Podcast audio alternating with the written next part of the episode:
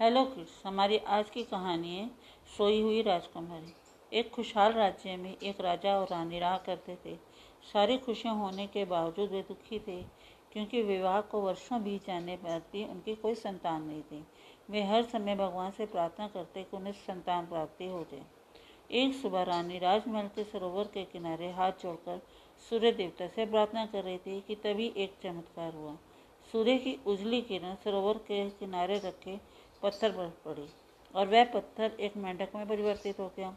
मेंढक ने भविष्यवाणी की कि एक वर्ष के भीतर रानी एक बच्चे को जन्म देगी और ठीक वैसा ही हुआ एक वर्ष के बाद रानी ने एक सूरज खूबसूरत सी बच्ची को जन्म दिया। उस बच्ची के मुख पर सूर्य की किरणों सी चमकती उसका नाम रोजामंड रखा गया।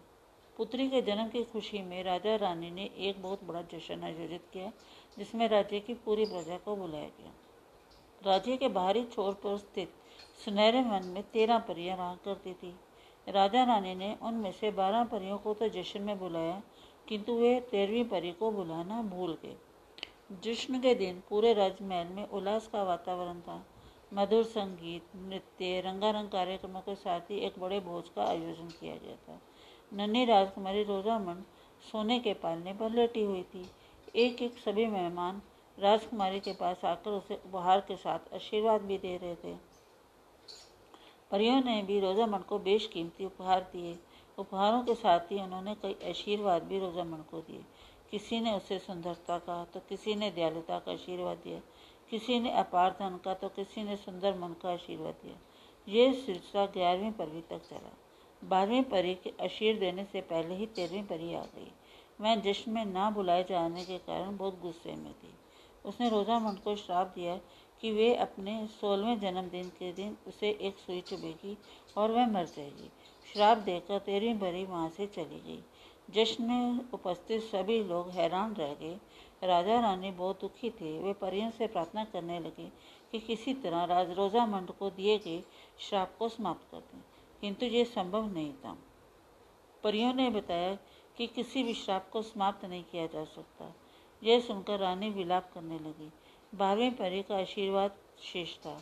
रानी को विलाप करता देख वह बोली, तेरी परी का श्राप तो समाप्त नहीं किया जा सकता, किंतु मैं आशीर्वाद से उसे कम कर सकती हूँ। उसने रजामंड को आशीर्वाद दिया कि अपने सोलहवें जन्मदिन पर सुई चुभने पर वह मरेगी नहीं, बल्कि सौ वर्षों के लिए गहरी नींद में सो जाएगी। ये सुनकर राजा रानी का दुख कुछ कम अवश्य हुआ। उन्होंने बारहवीं परी को धन्यवाद दिया। राजा रानी की इच्छा रोजामंड का विवाह देखने की थी। वे परियों से बोले, आपने तेरहवीं परी का श्राप तो कम कर दिया। इस बात की हमें बेहद खुशी है। किंतु ये दुख ये है कि हम लोग रोजामंड का विवाह नहीं देख पाएँगे। जब सौ वर्षों के बाद वह सोकर उठेगी, तब तक हम मर चुके होंगे। तब बारहवीं परी बोली, जैसे ही रोजामंड सौ वर्षों के लिए सोएगी, राजा रानी सहित पूरी प्रजा भी सो जाएगी। रोजामंड के जागने पर ही सब जागेंगे। और रोजामंद नींद से तब जागेगी जब एक सच्चा प्यार करने वाला राजकुमार उसे चूम लेगा। इसके बाद सभी परियाँ राजमहल से चली गई। परियों के जाने के बाद राजा रानी ने सेवकों से कहकर राजमहल के सारे चरखे और सुइयाँ नष्ट करवा दी। वे किसी भी सूरत में रोजामंड को दुष्ट परी के श्राप से बचाना चाहते थे। दिन बीतने लगे और रोजामंड बड़ी होने लगी। वह बहुत सुंदर और दयालु होने के साथ साथ बुद्धिमान भी थी। समस्त प्रजा उससे बहुत प्यार करती थी। आखिरकार रोजामंड का सोलवा जन्मदिन आ ही गया राजा रानी ने इस अवसर को धूमधाम से मनाने के लिए शाम को एक बड़े जश्न और भोज का आयोजन किया था। किंतु वे चिंतित भी थे। उन्हें दुष्ट परी के श्राप के सच हो जाने की आशंका ने घेर रखा था। किंतु पूरा दिन बीत जाने के बाद भी कुछ नहीं हुआ। शाम को एक सेवक रानी के पिता का पत्र लेकर आया। जिसमें लिखा था कि रानी के पिता की तबीयत बहुत खराब है। राजा रानी तुरंत रानी के पिता से मिलने निकल पड़े। राजमहल से जाने से पहले उन्होंने अपनी विश्वास पात्र दासी डायना को हिदायत दी कि वह रोजामंड का ख्याल रखे और उसे राजमहल से बाहर जाने ना दे। डायना ने भी उन्हें आश्वासन दिया कि वह रोजामंड को कुछ नहीं होने देगी। राजा रानी के जाने के बाद डायना शाही की तरह रोजामंड के साथ रही, लेकिन जब वह भोजन बनाने में व्यस्त हुई तो रोजामंड छुप कर बगीचे में आ गई। और वहाँ पक्षियों के साथ खेलने लगी। खेलते खेलते उसे एक फूल पर बैठी सुनहरी तितली नज़र आई। उसे पकड़ने जैसे ही रोजामंड ने हाथ बढ़ाया, वह उड़ गई। रोजामंड उसके पीछे भागने लगी। उड़ते उड़ते तितली एक मीनार के सामने पहुँच गई। वह एक पुरानी मीनार थी और बहुत ऊँची थी। रोजामंड के मीनार के सामने पहुँचने पर तितली मीनार के भीतर चली गई। रोजामंड भी तितली के पीछे पीछे मीनार में चली गई। मीनार में गोलाकार सीढ़ियाँ बनी हुई थी। रोजामंड तितली के पीछे जाते हुए सीढ़ियाँ चढ़ने लगी। तितली उड़ते उड़ते मीनार के सबसे ऊपरी मंजिल पर पहुँच गई और उसके पीछे रोजामंड भी मीनार के उस हिस्से पर एक छोटा सा कमरा था। तितली के पीछे रोजामंड उस कमरे में चली गई वहाँ एक बूढ़ी औरत चरखा चला रही थी। रोजामंड ने कभी चरखा नहीं देखा था। वह आश्चर्य से उसे देखने लगी। बूढ़ी औरत ने जब सिर उठाकर रोजामंड को देखा तो रोजामंड ने पूछा, आप ये क्या कर रही हैं? बूढ़ी औरत ने उत्तर दिया, मैं इस चरखे से सूत काट रही हूँ। क्या तुम भी कुछ सूत काटना चाहोगी? रोजामंड ने कभी चरखा नहीं देखा था, इसलिए उसका मन सूत काटने के लिए मचल उठा। वह चरखे के पास बैठ गई और चरखा चलाने लगी। बूढ़ी औरत उसे देखकर कुटिलता से मुस्कुराने लगी। वह बूढ़ी औरत और कहीं, नहीं बल्कि दुष्ट तेरहवीं परी थी। बूढ़ी चरखा चलाते हुए बहुत खुश थी, लेकिन अचानक ही एक नुकीली सुई उसकी उंगली में आ घुसी और वह गिर पड़ी। गिरते साथ ही गहरी नींद में सो गई। दुष्ट तेरहवीं परी का श्राप पूरा हो चुका था। वह हँसते हुए वहाँ से चली गई। इधर राजा रानी जब वापस लौटे तो रोजा, रोजामंड को महल में ना पाकर चिंतित हो उठी।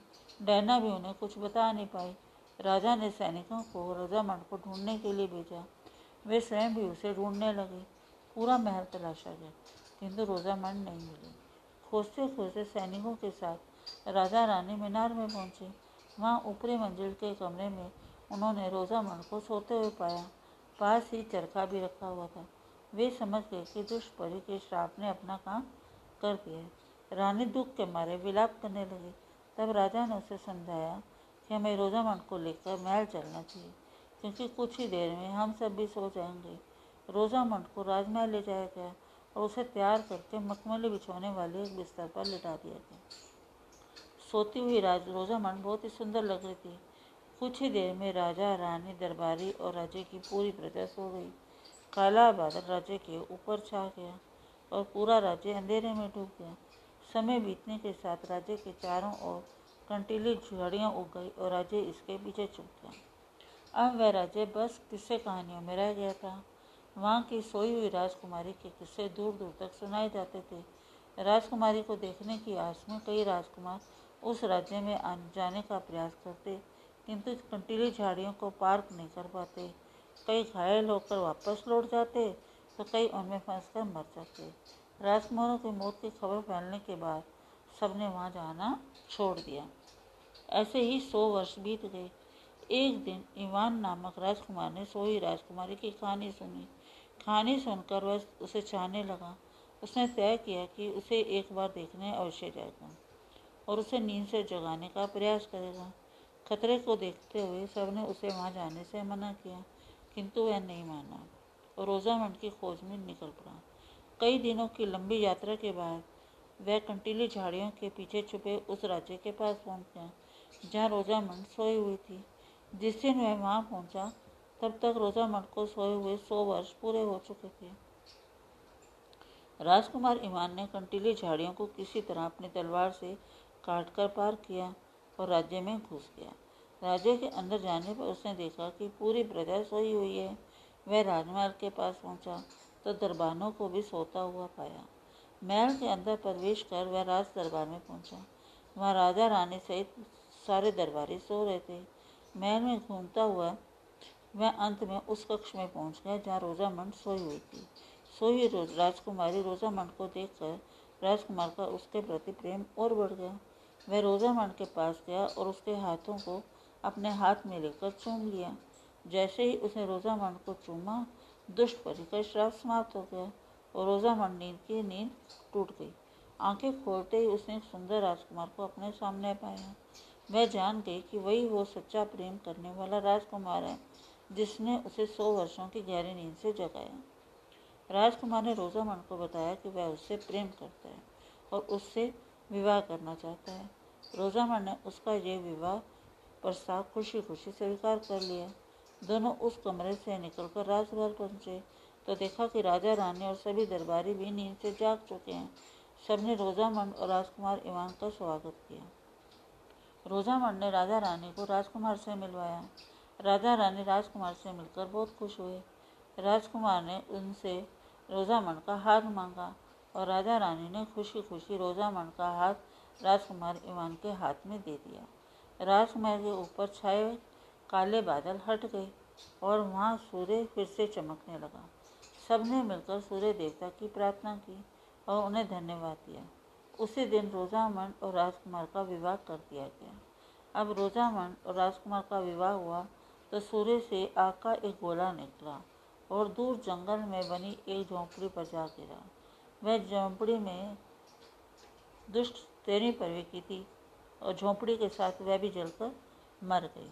रोजामंड और राजकुमार ईमान खुशी खुशी रहने लगे। Thank you.